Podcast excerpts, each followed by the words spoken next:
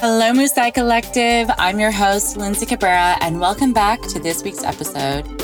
I hope you're harnessing this pink full moon energy coming up this Saturday and getting into your creative groove. If you feel like dancing and unleashing that wild woman inside of you, don't forget to check out our SoundCloud page featuring curated Musai mixes from female D Js around the world. You can find us at Musai underscore collective. This week, you'll be meeting Saira Hussein, a holistic henna practitioner, artist, energy worker, art director, and radical self-worth advocate. As a holistic henna practitioner and vessel of creativity, she has integrated the ceremonial ways of henna, aromatherapy, and energetic modalities to help her clients evoke their own self-compassion while addressing their emotional blockages.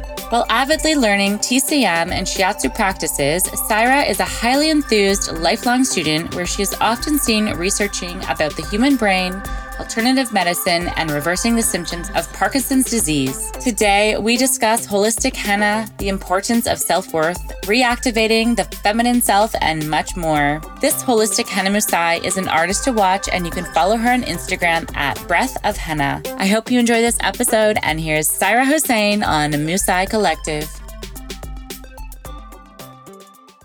Hello, Saira. Welcome to Musai Collective Podcast. How are you doing over there today in Toronto, Canada? I am feeling uh, at peace. I'm ready to take on the world. March is supercharged and I'm doing great. How are you? I'm great. It's so nice to connect with you today. Big shout out to Carmelina, who was on the podcast recently, and she connected us and she said, I absolutely must talk to you. And I'm so happy she connected us because I think there's so much to learn today for our listeners. You are a holistic henna practitioner, artist, and self-worth advocate. And before we begin, can you please tell us what exactly is henna and the history behind it? Yeah, for sure. So, I mean, it surely has convinced myself and the twenty-five thousand other women that I've adorned in henna over the last, who I want to say like ten years, evoking peace, tranquility, providing balance, harmony, and patience. And henna actually is a plant that is in a shrub-like form, and it grows now presently in places like regions like Afghanistan, India, Pakistan, in warmer climates.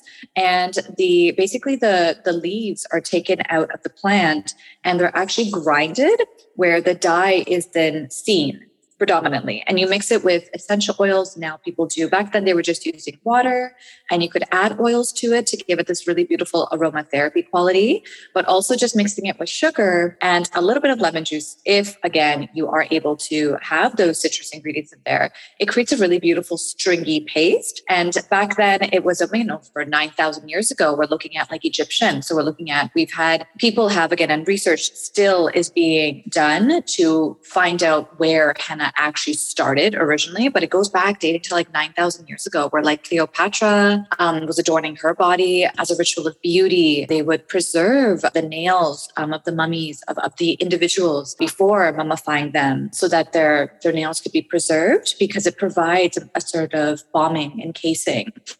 And what's really great too is that Um, back as the seeds migrated, as we know that plants do migrate, right? You don't just find lavender in Russia, but you find it in other areas of the world. As plants migrate, as seeds migrate, so do the cultural, so we see different cultural languages and different cultural regimes and traditions. And so then it, as it moved to the Mesopotamia, the Middle East, South Asia, the Persian Gulf, back in the day, you can see now that henna was being used to cool the feet as individuals were walking on hot, hot sands or climates, balancing the nervous system. It was used for children to help heal jaundice and also for stomach infections, as uh, henna was then used as like an herb to make like a poultice, if you're familiar with like compresses and all those things. So it was also yes. used as as a, as a form of an ointment as well to heal. And and it's just so incredible to see henna now where, uh, as you know, in the, in the Mughal times, and where you've probably seen henna most used is at celebrations and fairs and weddings. And, you know, traditionally too, for myself, for a really, really long time, being born and raised here in a bicultural landscape in like Hamilton, Ontario,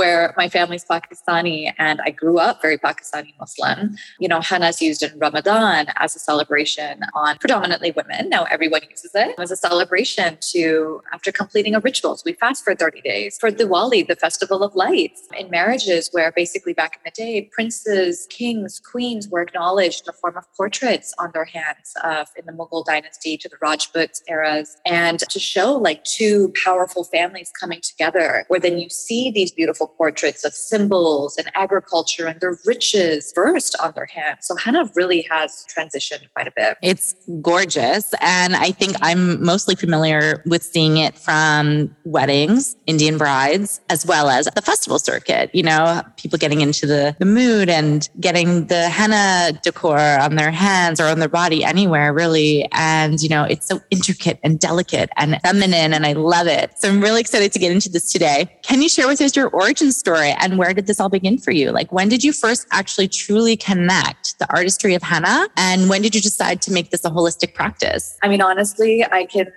definitely start off with acknowledging that my past self is so, so, so grateful for all the opportunities to A, first be able to share my story. And as I'm now sharing my story, it's almost, and as I'm healing my old wounds and my present wounds, I'm noticing that I'm so, I'm so grateful for scarcity. I'm so grateful for that, because as someone who is learning how to be a little bit more self-compassionate with themselves each and every single day, I have every right. And I think, I think the time to acknowledge how henna has, has imparted its wisdom, but also it, its companionship in my life. You know, it's, it's been so challenging growing up. You know, I grew up in Hamilton, Ontario. Again, as I mentioned, Ramadan. My first, first time I met henna, was exposed to henna, was actually in a, one of those like metal foil cases of henna. So they were like a really, really long cone, the size of like half your arm. And it was basically, oh my God, the impurity. There were like textile dyes. There was black henna, which has like P P D, ammonia. It's really dangerous for the skin. It actually crosses your, can cross your, your epidermis and go into your bloodstream, causing like third degree burns. Like, there's so many, you know, chemicals in there that cause skin burns and damage. Yeah. And so I recall celebrating it every single Eid. And as a young artist, a street artist, I needed money to like fund, you know, my undergrad at the time was O C A D. Being an artist wasn't a, you know, very popular career choice at the time. And I still feel like a lot of artists are struggling to be acknowledged because, you know, A, you want to work with the heart. You want to use your emotions to express logic and, you know, and all these incredible opportunities to help heal and also to traverse ourselves in the world. But also, as I was enrolling into O C A D, I, we struggled significantly with, with almost facing poverty as a family. And that happened multiple times. And that toxic cycle wasn't recognized until I got married and when the pandemic hit. And that's when I really recognized that, oh, good Lord, I need to pivot because the events industry is no longer present. And if something does happen to this, you know, celebratory ceremonial space or these spaces, or people stop celebrating and I don't have a marketing vision for my work, then what are people actually going to be needing? Like, what is henna's value? Value. And so going back to when I was about nineteen to twenty-one, I suffered with, you know, insomnia. I suffered with chronic anxiety. You know, it was more than the D- G A D diagnosis. It was more than the A D H D. It was chronic, where I was working to a point where I was burning myself out. I was fully enrolled in school at the time, full time at O C A D, taking a major and a minor, drawing and painting, and a material art and design uh, minor. And I remember just like right after school, I had to go run off to like Brampton from Toronto by commuting because I wasn't driving. And I needed to make sure that I, even if it was two hundred dollars, Lindsay, I knew, knew that I had to be there. And I just yeah. wanted to make sure that I could get through it and pay off my school, because I had just been on probation because of what was happening in my family. And, you know, for a long time, Lindsay, I blamed my dad. But the truth is that my dad didn't have the mental health support that he needed to acknowledge that he was going through depression, to acknowledge that, you know, your inner critic is a, a very valid, valid reason why you're not doing well in your life. The conditioning, the financial, you know, adversities that he was coming from, you know, like my, I talk about this, my grandfather was demoted in Pakistan for doing, for fighting, for fighting for justice because wow. he didn't accept a bribe for a new position. So, you know, those things, understanding that all came down. And mm-hmm. as I moved through with henna, I was meeting other women. I was meeting them, asking them to share their stories, which gave me my own voice, you know, as, as a practitioner. That's yeah. so amazing. Thank you for sharing. And, you know, as you mentioned, I think throughout this pandemic, a lot of us have learned more about ourselves and have had to push to another direction and, you know, pivot. And maybe came out better in the other on the other side. You know, I, I feel like, you know, maybe you wouldn't be where you're at with Henna right now if the pandemic hadn't happened. And it would probably be a whole different experience. And I can say the same thing. You know, with your henna practice, what kind of ceremonies and offerings do you practice with your company at Breath of Henna? Absolutely. There are so many ways that our ancestors, the indigenous women, you know, medicine women have been practicing ceremonies for, for you know, thousands and thousands of years. And I think what's really beautiful is that even before applying for my, you know, my holistic health license as a practitioner, or, you know, wanting to become a registered art therapist or a registered clinical counselor, intuitively, I always knew that I was adorning women mainly because I wanted to see them celebrate their, their reflection of who they truly are. And I think the basis of the foundation that I've always had is that for so long, I wanted I wanted people, I wanted validation from others to help me recognize my self-worth, but it was always mirrored and always so easy to vocalize through henna. So now with these ceremonies, I offer, you know, the henna crowns, which are incredible for my cancer patients, those women who are fighting, you know, a, a disease, a, a chronic condition that has taken over their body, that has changed the chemistry, completely changed, you know, the way that they look at themselves. It's impacting their self-esteem. It's impacting their courage, their ability to, to be resilient every single day. And henna allows me to help those women acknowledge their emotions and then choreograph this really beautiful landscape, this, you know, this vision for themselves, which is to see themselves as worthy without hair, to see themselves as worthy, even though, you know, they might have lost weight or gained weight, to see themselves as worthy, even though they're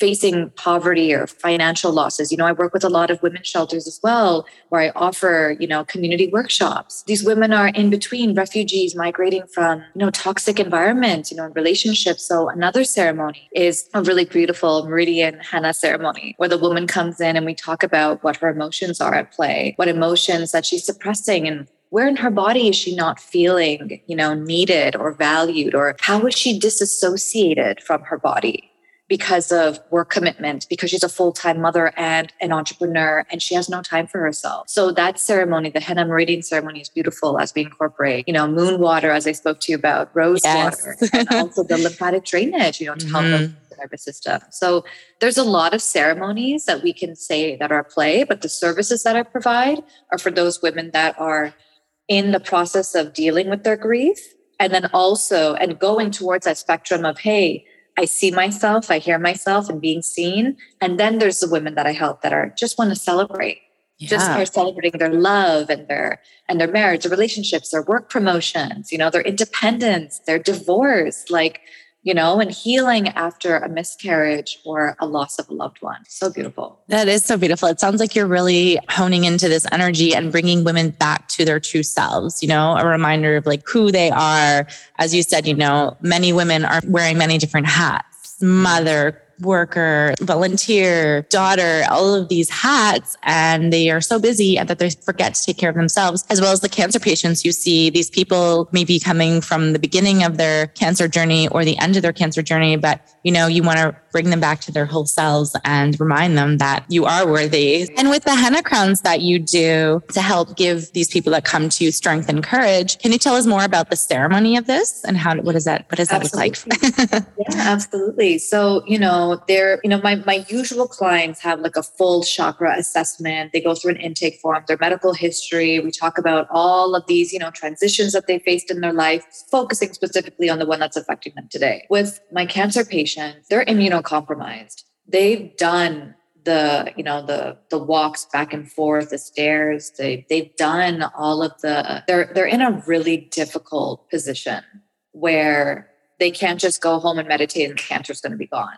You know, I wish, we wish it was that easy where you could just meditate and affirm and manifest and do all these things and like go to a healing, you know, meditative bath or whatnot and just be like, yeah, I'm healed. I mean, I'm sure it is possible in, in other ways, but for this one intimate moment that I am first acknowledged as someone who can help someone relieve their stress or their anxiety or, you know, their self-doubt or their fear that they're not going to make it tomorrow because it's cancer. And because of the way that cancer has been, you know, shown to the world, exposed to the world through media, right? For example, as we see the pandemic and how really it was just about why weren't we seeing like healthcare videos and like exercises, like, and the holistic modalities and T C M and all these alternative remedies that were actually helping people, you know, rebuild. That's huge. Yeah, I agree. So, yeah, mm. I feel like this, this, this, this henna service, this holistic ceremony is a celebration first of acknowledging that they are in a safe space. They are invited to be vulnerable. And if they cannot be vulnerable, that they're allowed, they're given the space and the room to just acknowledge and be present with their silence. I tend not to question them about how they're feeling. I just ask them what they need. And based on those needs, I create a really beautiful, again, we do like a really beautiful like hand bath, like a with moon water and rose water. We do the hand bath. I make sure that there's no oils on the skin because then the henna won't penetrate in. Some women like to have now, they like to have their hands done, or if they, again, it depends where they are in their phase of their cancer journey as well, whether it's, you know, remission or if they've recovered or while in the chemotherapy phases as well. I tend to work around starting at where they're nearing the end of the chemotherapy, because in the middle in between, they're quite, there's a lot of fear, there's a lot of hesitation, there's a lot of doubt. They don't know, hey, is henna going to make this better or is it going to make it worse? A, I, I can't answer that, right? Because it's truly up to them. It's their own personal journey. So after we do the henna bath, we do the lymphatic drainage for their hands. I make sure that the henna that I make is made with intention. So there's loving energy. There's the rose quartz crystal that's involved, as I had mentioned. There's the tiger's eye crystal that now I put into all of my work, right? And I love this. Yeah, just beautiful. Really like charging the henna, mm-hmm. right? Yeah. With, with this beautiful power of courage and self-compassion. And then, of course, making sure that either the henna is without essential oils or it has essential oils in it. And essential oils that I use are, again, just the lavender and the lavender alpine and just like a, a distilled version, because I cannot use, you cannot use pure essential oils in your henna. Please don't do that. Let's just put that out there. They can cause third degree burns in the oh. purest form. Right. Okay. So a lot of people don't have that knowledge of aromatherapy. And I think it's really important to come from that background and have that knowledge to be like, this is a person who has very gentle skin. Also, your scalp, where most henna crowns are done, or on your shoulders, your scalp has very, very thin, thin skin. So this, the, the thinness of the layer is not going to absorb the henna. So some people are like, oh my God, the henna didn't show. Well, you have to be, you have to acknowledge that this person is going to go through chemotherapy. You don't want a dark staining henna with a lot of additive ingredients in it, because right. then it could compromise their health as well. So going through that, going through these beautiful rituals, acknowledging the affirmations, the state of presence, putting on meditative sounds, allowing them to usually just rest, be at peace. And just the photo shoots that we do after that. Oh my God, those are so powerful, Lindsay. They look like warriors. Because we as women, we as people, we are warriors. We have those inner, we have that inner warrior inside of us. Yeah. So the henna just basically helps to resurface. Bring it out, resurface it. That's so beautiful. Yeah. Well, I'll definitely share some of these photos on my Instagram so we can share this beautiful, yeah. beautiful ceremony. And something that we discussed the other day, you mentioned to me that henna can help choreograph our health and emotions. And what is the reason why for this? Yeah, absolutely. So, you know, you took the words right out of my mouth. You know, people are like, I choreograph your emotions. That is amazing.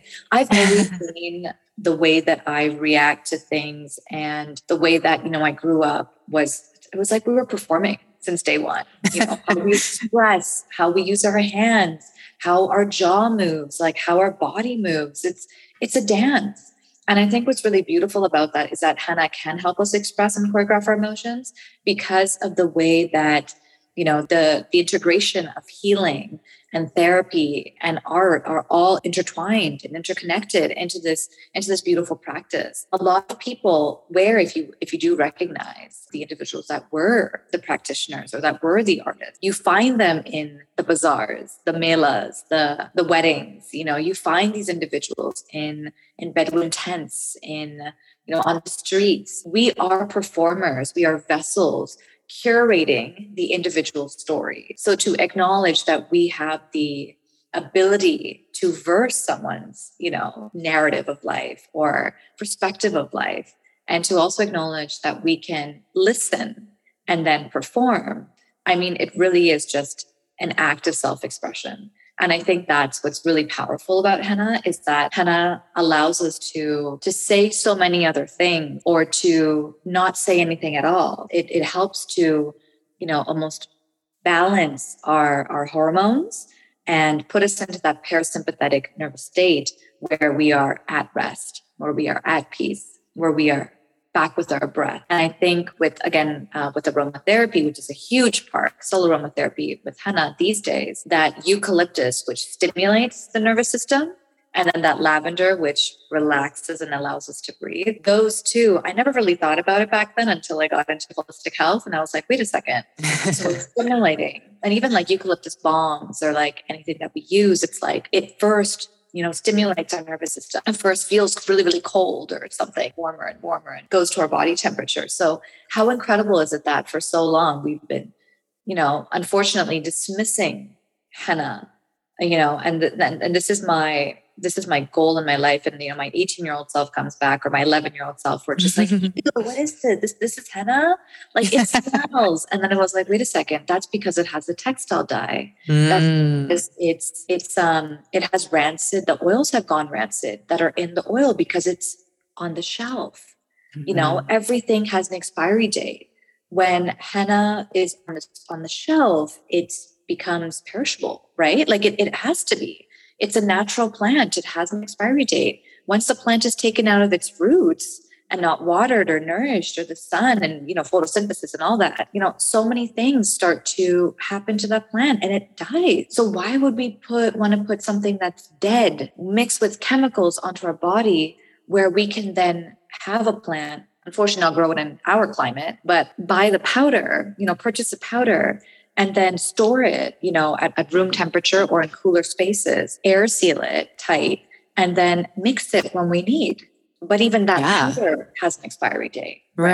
right. So we need to look at how our crops are being grown, because henna is also a crop, right? Mm-hmm. Like it's a plant, it's harvested, and then the leaves are dyed, and, and uh, the leaves are crushed, and, you know, they're sifted. And then that beautiful green avocado earth color comes out, and you got to mix it with the oils and the water, and there's a ratio. But for people to understand how to use it, you first have to understand, A, is the way that I'm using it sustainable and ethical? Where does it come from? Acknowledge it. And then for individuals who wish to use it, address it as a vessel, a ligament. Like I honestly, people are like, Saira, it's like henna is connected to your body because you you work with it so much. Like I made a six figure income in, in two thousand seventeen just by doing henna. Wow. And people are like, girl, how often did you work? And I'm just like, well, it wasn't just the work. I kind of got addicted. Yeah. And that was the problem that I had to like accept and acknowledge and be like, oh my God, guys, I'm a workaholic coming from scarcity because of all that. Right. So yes, there's so much on that. Okay. So I just want to clarify. There are two types of hennas being distributed out there then.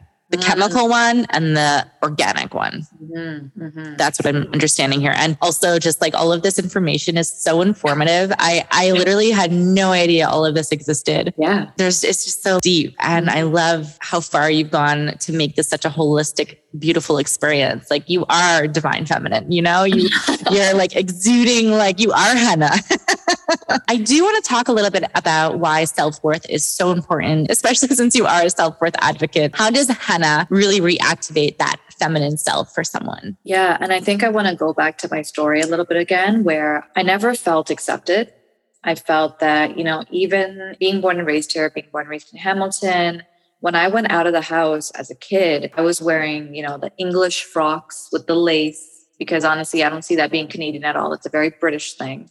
um, you know, colonization played a really big part and plays a really big part in intergenerational trauma. I think going through and acknowledging, you know, first, I want to acknowledge that, you know, I did cause pain to, to my parents. You know, I was a very difficult child. I was very um, unaware of what I was doing, what I was saying, who I wanted to be at the time. I just wanted to escape.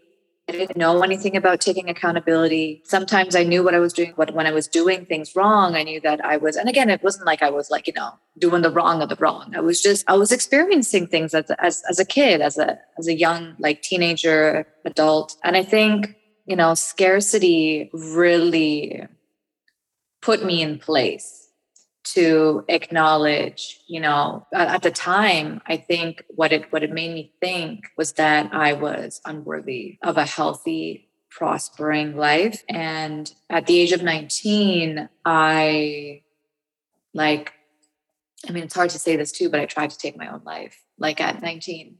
Wow. And it was, I, I don't want to explain it. It wasn't, it definitely like, It leaves it leaves a wound on my throat chakra. Definitely, there's there's wounds there. There's a lot of hurt there on my mm-hmm. my throat chakra. But henna gave me the ability to to view the world with love and to acknowledge that whatever it is that I was going through, that I was blessed with a gift, and the and the gift is creativity. Because you know, I mean, like I also. went through Bell's palsy in two thousand eighteen, where God was like, nope, you're gonna, we're gonna semi-paralyze the right side of your body. We're gonna make sure that you can't work. And as I was going through all these, you know, phases, as I look back at them, the transitions and the growth and the fear and the, you know, we, I, I tend to, I tended to almost like victimize myself constantly, being like, oh, it was because my dad did this, or it was because we're South Asian, or it's because this, or it's because I'm the eldest daughter. And saying that, as I say those things, it stops my breath, like right under my heart. And you feel it heavy. I feel it. I feel mm-hmm. it heavy. Yeah. Mm-hmm. Because this is, these are the wounds. These are the things of my history. I'm going back to acknowledge my inner child. I'm going back to acknowledge that she was never alone. She always had the wild woman. She always had a well within her to express her emotions. But because of the environment that we were in, or that my parents thought that we were in, or maybe because, you know, the mental health, you know, awareness wasn't there at the time. Exactly. Yeah. I, I didn't, I didn't have that ability to, to express myself without hurting someone else that mm-hmm. I truly loved. Yeah. And they were like growing up, you know, there was, there was a lot of fighting. There was a lot of, dad, you need to see me this way because I can't be that person. Or, you know, mom, like, why are you doing this when you know, you know, you see me. So see me with this vision. And, you know, I, hearing their stories, being a married woman now, acknowledging their truths. Like I just found out that my dad wanted to be an actor when he was in Karachi, Pakistan. Wow. But he came here as an immigrant at the age of yeah. thirty, my mom, twenty-four, you know, she had a baby. I was like a wedding baby. It's like, boom, you know, yes. um, and then my sisters came shortly after. But point is that they, their parents saw the war. Mm-hmm. My parents fought inclusivity. You know, they wanted to, they wanted to be embraced by this country. They came here. Again, talking about, we talked about Shia genocide a little bit earlier, where they came for our freedom and our safety. Because if I was in Pakistan today, I would not be able to go outside walking on the streets, you know, openly, freely. Sure, maybe I'd have a driver, but even thinking about that, like, what, I have a driver? No, no, no. Like this, I, I, I, I can't take that privilege. I'm not in that role. You know, we cook our own food. There were days, Lindsay, where literally we were like at the dinner table and like, I wanted to make sure my mom was like, my dad eats, my sisters eat. And then because I was older and I was aware of this, my mom was eating like, you know, food that was like cooked from before, whatever. And it was great. And I'm not, I'm not saying that this is a wrong thing. She's very grateful. And she's, she taught us so much. And I love her to death because she's the reason why I'm here. But at the same time, it was like, then I started to eat less. And then when I started to eat again, it was like the emotional addiction, the emotional addiction to eat, because I was like, oh my God, I'm not going to survive. I'm not going to survive. I'm not going to survive. Or I don't have enough food on my plate. So I'm just eating and eating and eating.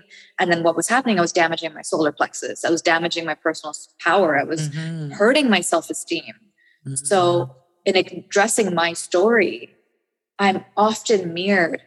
Lindsay, can I just tell you, every single one of my clients comes from some sort of a scarcity mindset. Mm-hmm. Every single one, no matter if she's a C E O, if she's a lawyer, if she's a doctor, if she's literally facing poverty, if she's a refugee, if she's migrating, if she's leaving a toxic, abusive relationship, every single one of my clients faces scarcity and lack of self-worth in some way, shape, or, shape, or form. So mm-hmm. I think what's really beautiful about acknowledging self-worth is that, you know, as I, as I rebuild, as I rebuild mine, because it's not about I need self-worth. I've lost self-worth. No, the, the conversation and henna as a practitioner is that you already have, you already know that you're worthy. How do we make you see that in your reflection? Yeah. That is important. That's so important. Going through that story, this is why I'm a self-worth advocate, because women are deserving. They are deserving of equal pay, of safety, of loving families, of acknowledging that if they wish to be an artist, and this is why I chose this path, and moving, of course, into like healthcare and like, you know, getting my master's and all that stuff is important, because I realized that it's not that we should distance ourselves from the things that are left-brained or logical.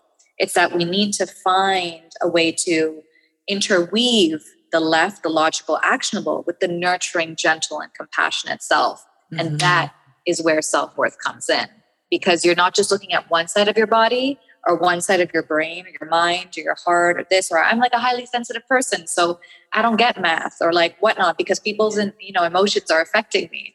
Listen, honey, you can create your boundaries. We can teach you how to do that, you know? So, I mean, there's so many things about self-worth that I can say, but yeah, I think, yeah, my journey definitely has influenced that. Yeah. And it sounds like when you mentioned, you said a lot of the women that have came to you, you know, they might be like top execs, C E Os, entrepreneurs. The scarcity was almost like that ammunition to get them there, to not want to live their adult lives in yes. scarcity, right? So it's really interesting. Yeah. Wow. We all come, we all have survival. Yeah. You know, fight or flight. Yeah. yeah. Mm-hmm. Well, you actually have a six week program called The Art of Self-Worth coming this fall of twenty twenty-two. What's this program all about? Would you like to yes, share it with absolutely us? I'm so excited. So basically it's a, it's a six week program that allows women to deep dive, to introspect into what is happening? Like, where is the lack of self-worth stemming from? What is the root cause? So I have like a holistic nutritionist. I'm the, I'm the spiritual guide and also the art practitioner, the art therapist that comes on board. We have many different individuals. Like we have like a coach. Um, we have a lifestyle coach. We also have this incredible, incredible individual who helps you. Like she's a money, money mindset coach. So she works with like neurolinguistic programming and like teaches women how to like alter their minds into thinking that they can achieve, that they will achieve. And it's not even altering. It's almost like a shift into a belief. Because if you think about it, you wouldn't have moved if you didn't believe that it was possible. Exactly. I wouldn't be doing this if I didn't believe that it was possible. Yeah. Now, with that, there's the ego that gets tainted, and then there's the ego that's in leadership. So how do we make sure that the ego that's tainted either just doesn't go away, but how do we embrace her with self-love and acknowledge that this was happening or this ego was here because we were protecting ourselves? And the program teaches us through art, through holistic nutrition, through alternative modalities, meditation, weekly journaling, weekly community sessions with women, girls, all, all individuals, trans women coming together, and all are invited to basically share what it is that they are lacking and what it is that they need. And we help to give them that little bit of relief, because it's it's six weeks, right? It's not going to happen all, all together.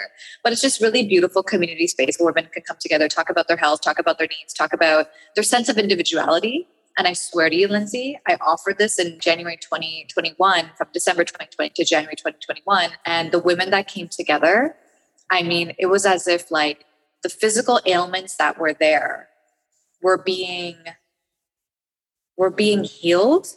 Because as they acknowledge their emotions, and this is the this is the power of the Art of Self-Worth program, because you you're able to see your emotions in physical areas of your body, which is done through medical intuition, and then you're able to mirror what it is that you want to send to that body. So it's almost like you're talking. It's it's it's like a body dialogue, which many of us can't do on our own. So we need guided practitioners like myself and, and you know, my community of health and wellness practitioners to help these women see what it is that they're, what's actually happening when you have acne. We look at, you know, different physical symptoms, illnesses, right? P C O S, what's happening to your body hormonally, and what's the emotion that's there. If you've had your gallbladder removed, you know, we, we know this now that in energy medicine, that if you have your gallbladder removed or if there's gallbladder illnesses, that's suppressed anger. So you need to be able to manage and deal with your anger in a very healthy way. And then we celebrate, of course, every workshop with a beautiful mandala workshop. We do a floral workshop, a floral mandala workshop. We do a henna workshop. And each of these art modalities, you get six art modalities. You get, you know, full-time, like seven chakra, like clearing. There's like a cleansing, there's a clearing. You can do your, you're guided with these beautiful, beautiful guides where you can celebrate yourself through ceremony at home. You make your own altar, right? To make your vision board. You know how we all make our twenty twenty New I Year love vision board. I love all of this. Two, two, two, two, affirmation. Yes. Yes. Right. There's, there's so many beautiful rituals. So many, there's such a great holistic health and inclusive program to look at the woman's, not only what her needs are like financially, but what are your needs emotionally?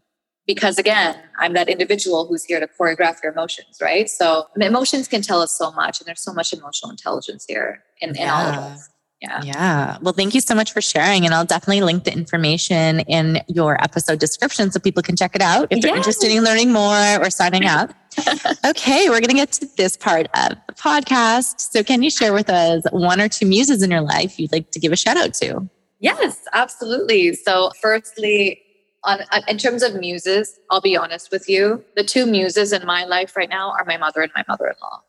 I'll be completely honest with you. And I'm saying this because they faced so many adversities without having the support systems that we have in our lives now. They paved the way so that we could do our healing and also be a vessel of, of light, and also to allow people to, to share, you know, their stories, to express, you know, as a creator, as a person that is so privileged to be an artist. I mean, I was broke for a really, really long time, and I'm just coming out of that right now. But to be able to practice this and to be able to share these beautiful messages of, of mental health, the importance of emotional choreo, the importance of art. You know, my mother-in-law, you know, she went through like three C-sections. She recently had her gallbladder removed, going through those adversities. And, you know, our, our mother is not having a choice. My mother, at least, not having a choice to be like, you know, I don't, I don't, I don't want this right now, or I don't want a child right now. Like, they had children because it was a way of life. What they did, yeah. Because it was a way of life. They moved countries because of, it was a way of life. It was a thing to do for their children. For me, I don't want to share anything about my husband without having his consent, but you know, like there was a lot of, a lot of issues that they faced. And I think being a woman here in Canada as a Shia Muslim, Canadian, Pakistani uh, woman that's learning about the power of her own intersectionality and to voice that is very, very important. And I couldn't have done that unless my mother and my father had moved here in such a way, because I am very outspoken and I'm very direct with some individuals. You know? And um, sometimes, you know, and I, and I was a really challenging kid to like work with, right? It's like they, she gave me that space. And no matter what, Lindsay, no matter what she was going through, she still does this where she's like working. My mother, she comes up from the Montessori and she's like, she calls me at like six oh five. And I'm like, Ma, you just finished a nine hour shift. How many hours did you do last week? What, fifty-two hours on your feet running around with kids? Ma, you're like almost sixty. What are you doing? She's like, I'm not sixty. I'm like fifty-eight right now. What are you talking about? You know, I can walk all that I want. And I'm just, you need to take care of yourself, you know? Like, and I'm like, you have your own voice. You have your personal power is very important. Your self-esteem. You don't have to cook rotis for dad anymore. By the way, do you know how many sugars like rotis have? You guys are cooking the right bread. Like, go on. It's like, I'm talking to my grandmother. I'm just like, you know, I'm so grateful that she's given me the opportunity. And also, She's she's allowed me to to share with her the knowledge that I'm learning. But I'm also now really, really grateful to, to these two muses specifically, because I have an incredible mother-in-law and mom who are literally my greatest companions. Like, I just want to say, as, in, as a South Asian woman, marrying someone who was raised in Pakistan and Saudi Arabia, for a woman, she is so, I want to say, informed, educational. She's a women's right advocate. She's born on Women's Day, by the way, March eighth. She's born. I love on it. Yeah, um, of course. daughter, yeah, it's crazy. She's the daughter of an army official. So it's just like, and my mom too, like a daughter of like a governor official. So it's like these two powerful women that have been raised in very loving, educational environment are my mothers. And I'm so, so, so grateful. But yeah, those are my two muses. I'm going to be very, very, very honest with you. Yeah, those that's beautiful. That make me move in, in the way that I move. Yeah. Well, thank you so much for sharing. And I hope that they listen to the episode. So shout out to the moms. And yeah, so we're going to get to the Follow Your Bliss finale question. Can you share with us one positive affirmation? Oh my God, one positive affirmation. I actually wrote these down, so I'm not sure um, this one right here. But all right, so we're going to take in a deep breath.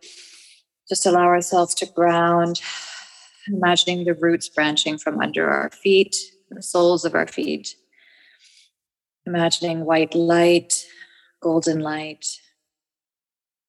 Whatever color you see, acknowledge it as love that is coming in. As you breathe in, inhale. Inhale love, inhale self-compassion, self-worth, courage, companionship with your breath, and exhale. Exhale love into the space that you are in. Acknowledge safety, security, your home, your presence. Continue to take three more deep breaths of love, self-compassion. And exhale. And inhale, and exhale, and inhale, all at your own time. And as you are here, I want you to first acknowledge your name. Say, dear, your name. I allow myself to see the world without doubt, fear, and any hesitation. My love, you have the capability to forgive others who have allowed pain to consume them. You have provided others the opportunity to choreograph their emotions with creativity, love, music, dance, the written language, your body. Acknowledge that you are a gift. To allow this world every right to love and express. Allow that you are able to celebrate others while also receiving the blessings of the divine. Here and now, acknowledge this affirmation. I allow the act of celebration to illuminate my life, the paths of darkness, even when others are mourning and I am mourning, I acknowledge that there is celebration and joy, that every feeling in my body is valid and is teaching me a lesson. And with love, when you are ready, ground yourself, tap your body, wash your body three times with love, and come back. Wow. Thank you so much. That was so beautiful. I just did that, everybody, while she was saying that. My pleasure. My pleasure. Thank you so much, Lindsay. This was such a, uh, I know it's, it's, it's a lot, right? Like when you, when you acknowledge like mm-hmm. how worthy you are, when yeah. you acknowledge that the breath in your body. And connecting with yourself, taking a minute for yourself, whether it's just yeah. two minutes, five minutes, a whole day, Sunday, self-care Sunday. Yeah. You know, I like to yeah. do those. Oh my God, the trends, I couldn't take them. I was just like, what's happening to the wellness industry for a bit? I was just like, self-care Sunday. I'm like, self-care should be every day. It's every day. It is also, every day. Lindsay, did you notice like how self-care was being advertised? It was like, people were actually struggling with their self-care because the way that marketing, you know, marketing, the marketing was done. It was like, you got to do it or else you're not taking care of yourself, which is the wrong way to think about it. Because if we think about self-care, we lose the ability to allow it to just, just to be, we allow, we, we, we disconnect from the allowance of present, right? We disconnect from that. We are taking care of ourselves by just breathing. And when you put on a marketing campaign, or when it's like, you know, you you put all these words and these messages with it, you lose that, you know, that genuine, authentic, you know, moment of expressing your gratitude, of acknowledging your breath, of of being in the in the in the presence of of caring for yourself. I don't know. That was just something that I- Yeah, no, it's true for sure. Yes. Well, Saira, thank you so much for being on the podcast today and sharing your journey, your wisdom, your inspiration. You are divine. You are the divine feminine of henna. as I said, like, wow. So I look forward to continuing this friendship and following your journey and, you know, supporting you along the way. And everyone, I hope you enjoyed this episode. Thank you so much, Lindsay, for having me. And I look forward to connecting with you in the flesh very, very soon. Yes. Okay. Take care and have a beautiful week. You too. Bye. Bye.